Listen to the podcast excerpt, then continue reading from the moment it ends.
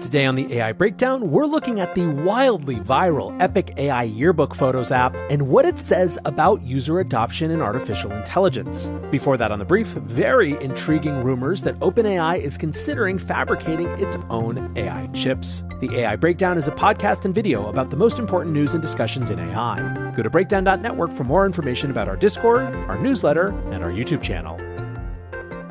Welcome back to the AI Breakdown Brief, all the AI headline news you need in around five minutes. We start off the day with a juicy new exclusive report from Reuters this morning that OpenAI is considering making its own AI chips in order to deal with what has become a huge bottleneck to the development of artificial intelligence, which is access to advanced chips. So, like I mentioned, this report comes from Reuters. Their sources are people familiar with the company's plans, which tends to mean either in investors or employees or partners. Now, what we know is that OpenAI has not made a decision to do this for sure yet, but that since last year, it has been exploring a number of different ways to deal with chip shortages, up to and including actually making them itself. As a way of conveying how serious this possibility is to them, they've actually gone as far as evaluating a potential acquisition target that would help them with these plans. Now, OpenAI's desire to figure out better access to chips is nothing new. Sam Altman has been quite clear about how big of a problem it has been this year and how much it has changed their plans. It seems like the GPT vision tool that we've recently gotten was actually ready a number of months ago, but was held up by access to these advanced chips. On top of just getting access to these processors, the other problem is how expensive they are. Now, of course, it would be a very serious undertaking for OpenAI to actually go out and try to create custom chips. However, it would also reflect the strategy taken by other tech giants in the AI space, including Google and Amazon. Google has their tensor processing units, and Amazon's chips have actually been in the news recently as they were an integral part of their just announced deal with Anthropic. While Amazon's investment into Anthropic, which is 1.25 billion so far and can go up to 4 billion, took most of the headlines, one of the big parts of the deal seems to be Anthropic's commitment to use Amazon's custom chips in the development of their future models. From the Anthropic announcement, AWS will become Anthropic's primary cloud provider for mission critical workloads, providing our team with access to leading compute infrastructure in the form of AWS Trainium and Inferentia chips, which will be used in addition to existing solutions for model training and deployment. Together, we'll combine our respective expertise to collaborate on the development of future Trainium and Inferentia technology. So Anthropic gets access to these new chips, you would think at a discounted cost, and Amazon gets plugged into one of the competitors in the major foundation model space. Now, of course, NVIDIA continues to dominate the AI chip space, and there's not really a lot of indication that that's changing anytime soon, but it's clear that NVIDIA alone cannot meet the demand, and that the status quo of 2023 is destined to change. Whether OpenAI ultimately decides to get involved remains to be seen, but it certainly shows how significant an issue this is in the broader AI competition. Speaking of big companies in AI, one of the trends that we've been watching recently is the shift to AI hardware. Maybe the most notable announcement on that front are reports that Sam Altman from OpenAI and Jony Ive, formerly of Apple, have been in discussions to build a new type of AI centric device and have even talked to Masayoshi Son of SoftBank about a billion dollars in funding for the startup venture. The information called at the beginning of the AI phone wars. Well, if that designation is true, it seems like the existing players are trying to retrofit their current offerings to appear like AI phones, even if that's not exactly what they are. For example, The Verge's reflection on the Google Pixel 8 launch was that it was a quote parade of AI. The Verge's Jon Porter writes I don't know if you've heard, but Google's latest products are filled with AI. There's Magic Editor, a photo editing tool powered by generative AI. There's Conversation Detection, an audio transparency feature powered by AI. There are improved heart rate algorithms, which, yes, are also powered by AI. Now, Porter ends his review as somewhat skeptical. He talks about the announcement of the Bard update of Google Assistant, and the example that I referenced the other day as well of how it could help post a picture of Baxter the dog on the user's social media. Porter writes As a tech demo for generative AI, it makes sense. AI is increasingly good at recognizing and describing images, and one of generative AI's greatest strengths is writing in a particular style. But ignore the AI part and think about this purely as a smartphone feature, and I think it's utterly baffling. How on earth have we gotten to the point where it makes sense for a smartphone to draft our personal social media posts for us? What's the point? If you're asking a machine to draft an image caption for a photo, then why are you publishing the caption in the first place? What are we doing here? Now, frankly, this is kind of what I said around that launch as well the other day that I have a lot of skepticism around what are being presented as the ways that people will use these AI powered personal assistants. Porter's theory is that, quote, in the absence of a killer app for generative AI, Google is throwing features at a wall and seeing what sticks. It feels like the search giant has a hammer labeled generative AI, and its search for nails is taking the company to weird places. I have two qualms with that analysis. The first is that I'm not sure that it's the right characterization to say that generative AI has no killer app. ChatGPT is already creating fundamental changes in people's workflows across different professions, across education. It is very hard not to describe that as a killer app based on any definition of a killer app I've ever seen. What's more, I think that image generation in the form of things like Midjourney has been fundamentally transformational as well. Every part of the way that I create this podcast is now in some ways touched and shaped by AI. And I think that just because we all know about Midjourney and ChatGPT already doesn't mean that they're not killer apps. But the second point of disagreement with Porter's analysis is the idea that throwing things at the wall and seeing what sticks is a bad thing. I actually tweeted about this in a separate context the other day. I said, point, every startup in the world is just slapping AI on things. Counterpoint, no way to figure out what stuff AI actually changes without trying it. I think the evidence of services like ChatGPT and Midjourney are intriguing enough that it's only reasonable for startups and big tech companies to be experimenting with AI in just about every context they can imagine. I think it would be a mistake to assume that it's actually going to work and be sticky. I've shared at numerous points what I think isn't or is likely to work. I have a hard time imagining that Meta's characters are going to work, but hey, it might not be for me. But I don't think they shouldn't try. I think the whole point of new products and new features and entrepreneurship is to try new stuff. So I say bring on all the silly AI features. We'll figure out soon enough which ones are actually valuable or not. And I'm almost sure that we won't have been as able to predict what works and what doesn't as we might think we are sitting from where we are today.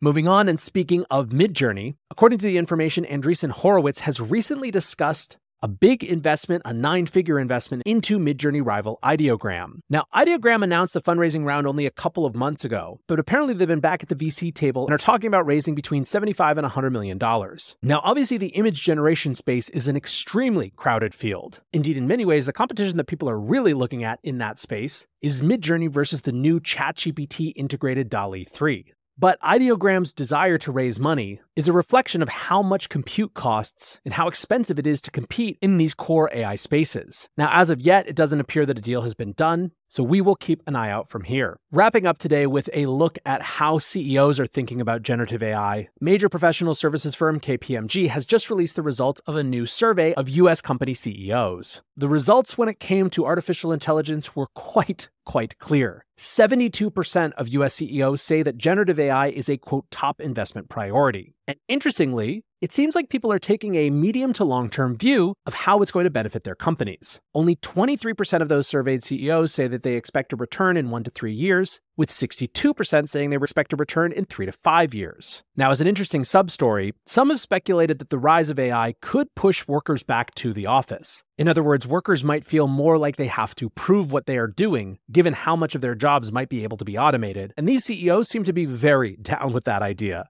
Last year, only 34% of the CEOs surveyed said that they envision their staff working permanently at the office within three years. And this year, that's all the way back up to 62%. Last year, 20% said that they envision their teams as fully remote, and that's all the way down to 4%.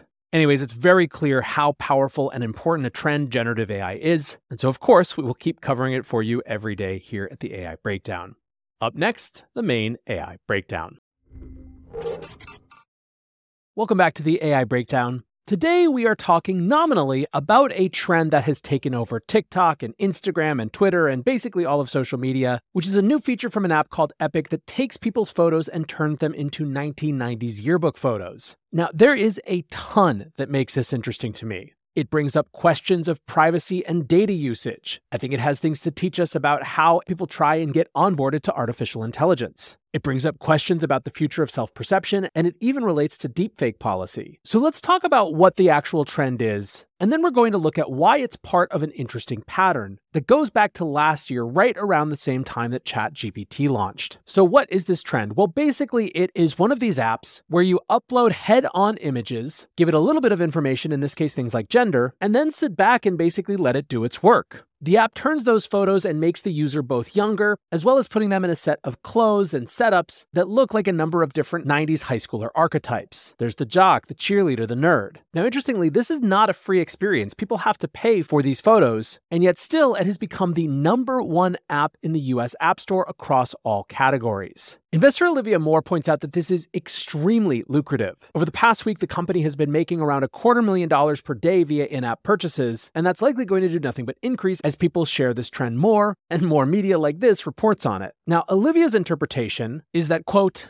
consumers are willing to pay for multiple apps and post the results, even if it's cringy. Allowing people to reimagine themselves triggers something powerful. Now, some think that a better word for this is narcissism. Another venture investor, Justine Moore, says never bet against narcissism. AI selfie apps like Lensa, Remini, and now Epik have proved that you can print millions of dollars in a week by helping people make images of themselves. And they're inherently viral because everyone shares the outputs. Now, this self imagination is really fascinating. Professor Shelly Palmer writes The rise of Epik has spotlighted a curious trend students opting for generative AI images in their school yearbooks. At face value, it's a novel application of technology blending nostalgia with the cutting edge, but it raises questions about authenticity, memory, and our posterity. Imagine future generations flipping through old yearbooks. Look, here's an old fashioned generative AI image of grandpa in high school. Gee, I wonder what he really looked like at that age. It's a statement that sounds almost surreal. The trend also raises broader questions about the ethics of image manipulation. We already Photoshop everything from smoothing out wrinkles to adjusting lighting. We enhance images all the time. Is generating an entirely new image with AI where we draw the line? If so, why? Where's the boundary between enhancement and fabrication? It's a distinction that might seem subtle, but it will have profound implications. Basically, the point that he's making is that our relationship with representations of ourselves is changing. It's changing because we have access to a technology that we never had access to before. But even if one goes into understanding change without bringing the bias of change being good or bad to it, it's impossible to not recognize that this represents something shifting. Now, as I mentioned, this is part of a pattern of AI powered apps that suggests to me that there is something more to learn here above and beyond just the fact that people like this stuff. Back in December of last year, just after ChatGPT launched, ChatGPT was not the only artificial intelligence app that I saw my entire community talking about on their social media. In fact, even more visible to me in some ways was the Lensa app, which was an AI image generation app that once again took photos of people from their Instagram and Facebook profiles and turned them into highly idealized, imaginative AI versions of themselves. Indeed, I still have tons of people on Facebook who have never changed their Lensa AI profile pictures ever since they added them back last year. In a lot of ways, I actually think that for many people, the combination of ChatGPT as this fundamentally new thing, something that we had never seen before, in terms of an AI that could actually talk back at us and write things coherently and interestingly and give us information in a totally new way, that combined with something that was much more visual and visceral in the form of the Lensa AI app was this potent cocktail, a one two punch that announced artificial intelligence in a huge way. One breakout app, even a really interesting one, is not a trend but two things blowing up and going viral at the same time across multiple dimensions of this new thing called generative AI, and that was something that people felt like they had to pay attention to. Now, of course, with any image generation tool, and particularly one that's going to take images of real people, it was probably inevitable that there would be some amount of controversy. Lensa had no shortage of it. CNN Style wrote about the fact that for some people, women in particular, the app seemed to produce overly sexualized images. Another complaint about the app, which is of course part of a much broader trend that we talk about here all the time, was that digital artists said that it was a ripoff of their work. Now, Lensa was powered by Stable Diffusion, and so it was really the way that Stable Diffusion was trained that was the source of artists' ire. Obviously, as we know, this is a very unresolved issue even up to now. Lensa also had quite an interesting history as a company. In January of this year, NPR wrote a piece called A Rocky Past Haunts the Mysterious Company Behind the Lensa AI Photo App. The article begins A Belarusian millionaire living in Cyprus, a dinner with the CEO of Snap, a six figure patent troll case. These are all a part of the history of Prisma Labs, a largely obscure artificial intelligence startup that spent years under the radar until November when the company introduced Magic Avatars. Now, one really interesting piece of data from that, outside of any of the interesting intrigue around the company's history, apparently in November, when the app was at peak hype, the company netted more than $70 million